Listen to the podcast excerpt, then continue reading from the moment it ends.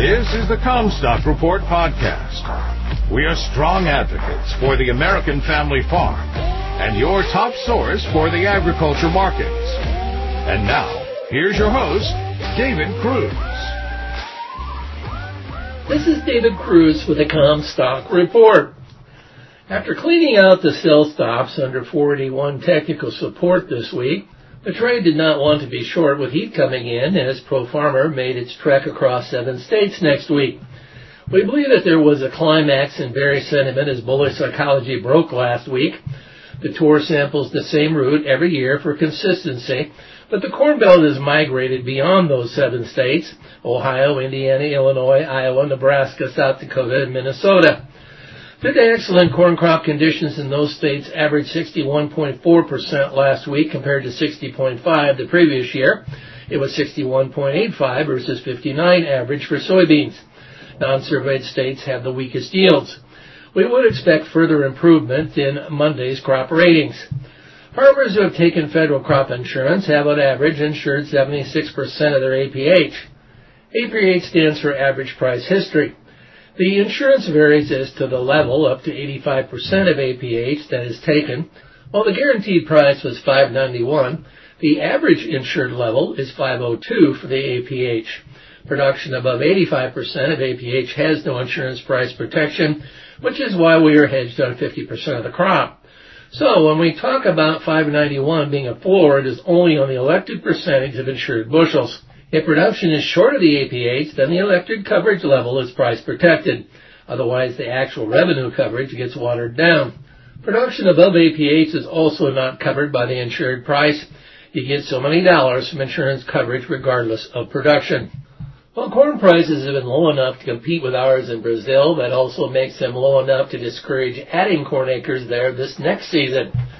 Brazilian corn exports are setting records, but will run out seasonally with Chinese demand expected to arrive aligned with our harvest lows. There will be a window for U.S. corn exports to China.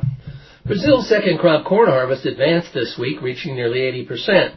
For all intent and purposes, Mato Grosso has wrapped up its harvest. The laggard states of Paraná, and Mato Grosso do Sul will still take until the end of the month, at least to finish up. CONAB's August report adjusted their total corn production higher by 2.2 million metric ton, sending it just shy of 130. The USDA increased their Brazilian production estimate higher in last Friday's WASDE report to 135 million metric ton. We don't see CONAB increasing their production another 5 million to close the gap between their estimates and that of the United States. This is not the first time that they have had sizable production estimate gaps between the two entities that are difficult to explain. While it may not make much difference to the bottom line, the worst is yet to come in terms of late planted corn that will not yield as well.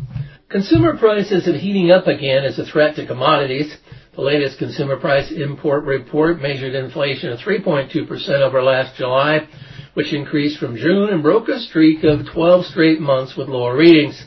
Persistent inflation is a threat to agricultural commodity prices if related concern causes the Federal Reserve to maintain higher interest rates for longer. An improved economic outlook has been linked to recent strength for crude oil prices, with better gasoline demand also having confirmed a more solid financial position of the consumer. With oil and gas prices having just made new highs for the year, ethanol processing demand has been on the rise to help drive higher corn usage. Soy crush margins have also jumped by some 50% over the prior five-month average, a signal of sturdy industrial demand. Feed grain demand shows signs of upside as consumer demand for meats holds up well. Contraction for cattle and hog herds had a negative impact on corn usage over the past few years, but overall numbers are thought to be nearing a bottom.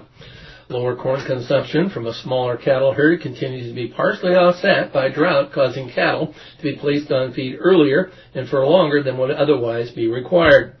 Along with domestic processing and feed usage, the other component of grain demand that will be affected by economic conditions is export performance. Grain export demand will depend not only on how U.S. economic sentiment influences factors like interest rates and the value of the dollar, but also on the health of foreign economies that serve as trade customers and competitors. Global economic conditions are generally tenuous at this time. However, there is not currently any significant alarm over ag trade prospects deteriorating further from here. You've been listening to the Commstock Report. For more information and marketing opportunities, contact us at Commstock.com or call 712-227-1110. For a more complete version of the Commstock Report with hedging strategies and trade recommendations, subscribe on our website at Commstock.com or reach out to one of our risk management specialists about how we can help you protect your profits. Futures trading involves risk. The risk of loss in trading futures and or options is substantial, and each investor and or trader must consider whether this is a suitable investment. Past performance is not indicative of future results.